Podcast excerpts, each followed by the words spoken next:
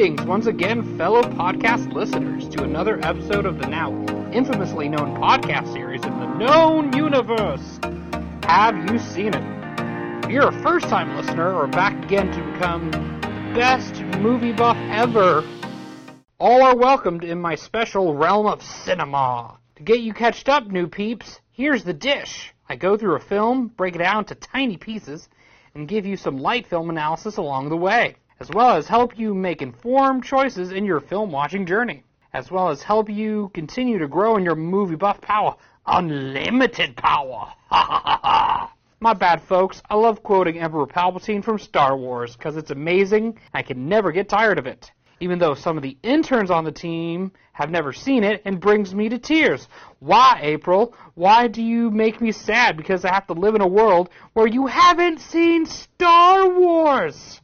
Uh, I digress. And I need to stay focused to talk about today's episode, or I need to change the podcast title to Alex's Soapbox.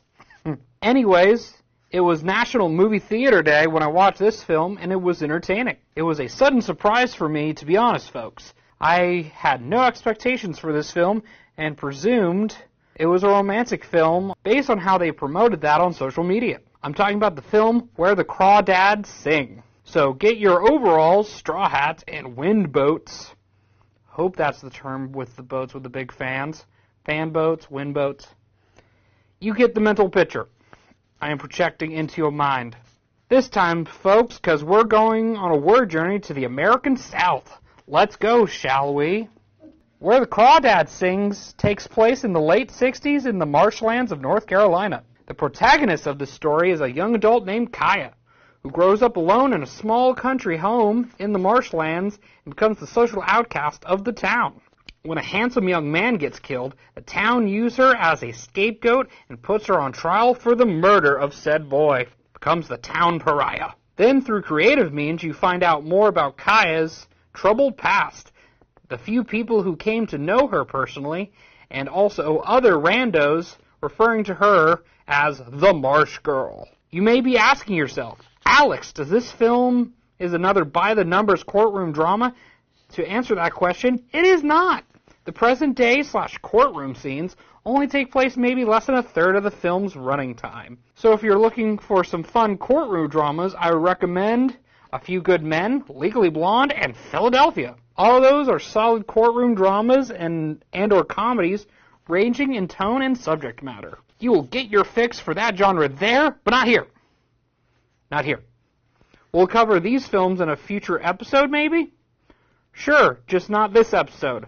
We can always do a fun compare and contrast episode, because everyone likes to hear that instead of writing them for essays in college. Am I right, people? Getting college PTSD flashbacks for essays. Sorry, folks. So always check them ahead of time, because some folks are not ready for the subject matter portrayed in these or any films. Just keeping that core pillar of keeping listeners help make informed choices in their film watching journey. Where was I? Oh yes, the narrative flow of the film. This film has great non-narrative structure compared to Forrest Gump, where you get to experience Kya's life in past tense, coming often referring back to the present and back to the past again through different milestones of her life, and also seeing the social norms of the time period, which I thought is a treat. Kya has many layers to her personality and has a tough upbringing while having an abusive relationship with her father and learning to provide for herself. Probably the two factors that got me more emotionally invested in this film in recent memories than other films is how interesting she is. And through those amazing landscape shots of the marshland. This shows a huge love of nature Kya has, and one of the few constants in her life growing up in such a harsh world bring her comfort during those hard times. Plus, she is quite smart and a budding zoologist or biologist, whatever fits the bill.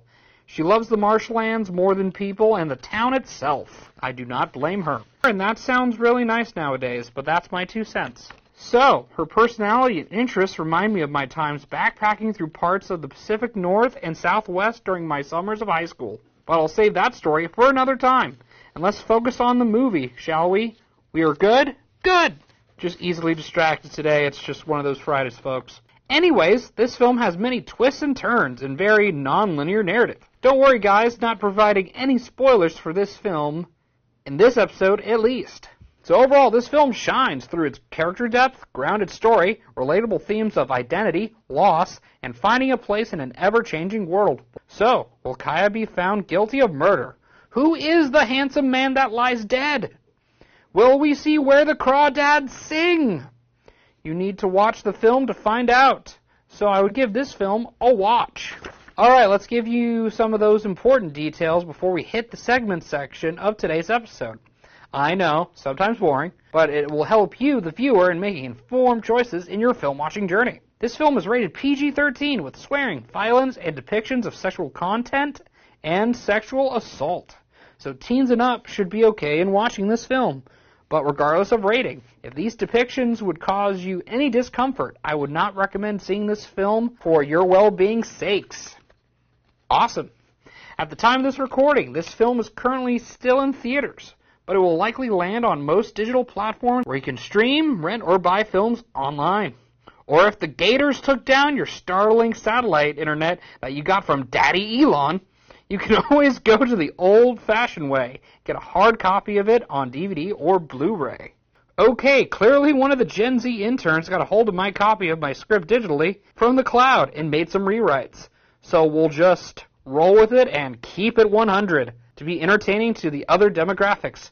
Ugh, my stomach is turning after reading that last couple of sentences. Never again. Now that part of the show is over with. Let's go to our segment section of the show that everyone has grown to love. This week's filmology term is drones. Somewhat new in the film industry scene over the last few years. They are remote controlling flying devices, referred to as drones, obviously, to help capture things that are normally hard to capture on footage outside of fancy rigs or recreated in CGI. Before drones existed, they duct taped poor interns to the bottom of helicopters with cameras to get those sweet sky shots. I just imagine just holding like, I got the shot! Please let me back in! Ah! I kid. They use helicopters and other means to replicate shots that drones can usually obtain easily nowadays. These miracles in the sky come in different shapes and sizes, able to get amazing natural landscapes, high-speed chases, and movement, and more. I really love them myself, and I use my personal drone to do landscape photography when I'm not screaming into this microphone talking to people I don't know. It's super lit! Ugh, more jokes to this. Please no more. I can't take it, please. Ugh. Okay, let's take our wind boats up the next bend to our next segment called Fun Facts where we share some interesting info about the making of or around the film itself. This segment is to further cement our promise to help you grow in your movie buff power. So here's some fun facts about today's film. The film is an adaptation from the novel of the same name. The author of the book version of the movie, Delia Owens, can be seen in the background in the courtroom scenes, like where in the middle of the room where the public people just sit there and enjoy the free drama. Yeah, she's there. I don't know what she looks like, but she's there. Just Google image her, you'll find her. This film had an interesting release schedule for theaters. It was posted for release originally at mid-June of this year, but delayed till late July the next month instead, and then moved back up another week into early July, finally. What is going on with that? The producer was stressing out the whole time. Lastly, famous artist Taylor Swift wrote and performed one of the film's original songs, Carolina, for the film. Alright, let's jump across the creek and go to our next segment and new one because the interns keep pitching me segment ideas and I eventually cave under their collective pressure. This new segment is called Vibe Check, where we give a couple of titles of films that give off certain vibes or passes the vibe check. If you like this film, you would probably enjoy Gone Girl, Forrest Gump, and Knives Out. Personally, this film was oozing Forrest Gump vibes to me the whole time. Maybe it's the setting or the story overall. But either way, those are some recommendations to you. Let's bring this windboat ashore and go home. With our last segment of today's episode called Is It a Reboot? where we help confused or amateur movie buffs if this film we just reviewed is a reboot or spin-off from something else. Which nowadays is hard to figure out. To make this super short, it's not a reboot. This is an adaptation from a popular novel from 2018, as previously mentioned. So original content, fam! Ugh, no more Gen Z jokes. Don't touch my scripts in the cloud, Alice. Yes, I know what the cloud is. I was born in 93, not 63. There is a huge difference. Not cool. Okay, the interns keep me on my toes, so good on them, and it's fine. Anyways, we gotta end this episode sometime. Seriously, we did four segments in one sitting. We're breaking records here on this podcast, and you should be excited for more content. We made this for you. You. Okay, I gotta go. The interns invited me to the dog park next door to the recording studio to. What does this say? Watch their corgis enjoy their afternoon zoomies. What the heck do zoomies mean in this context? Uh huh. Yeah. Okay. Run around. Start with that, jeez. So confusing. But sounds fun. I'm in. Anyways, hope you guys had a good time. Give this film a watch or not. I ain't your mama. Now you can ask your friends this question Have you seen Where the Crawdads Sing?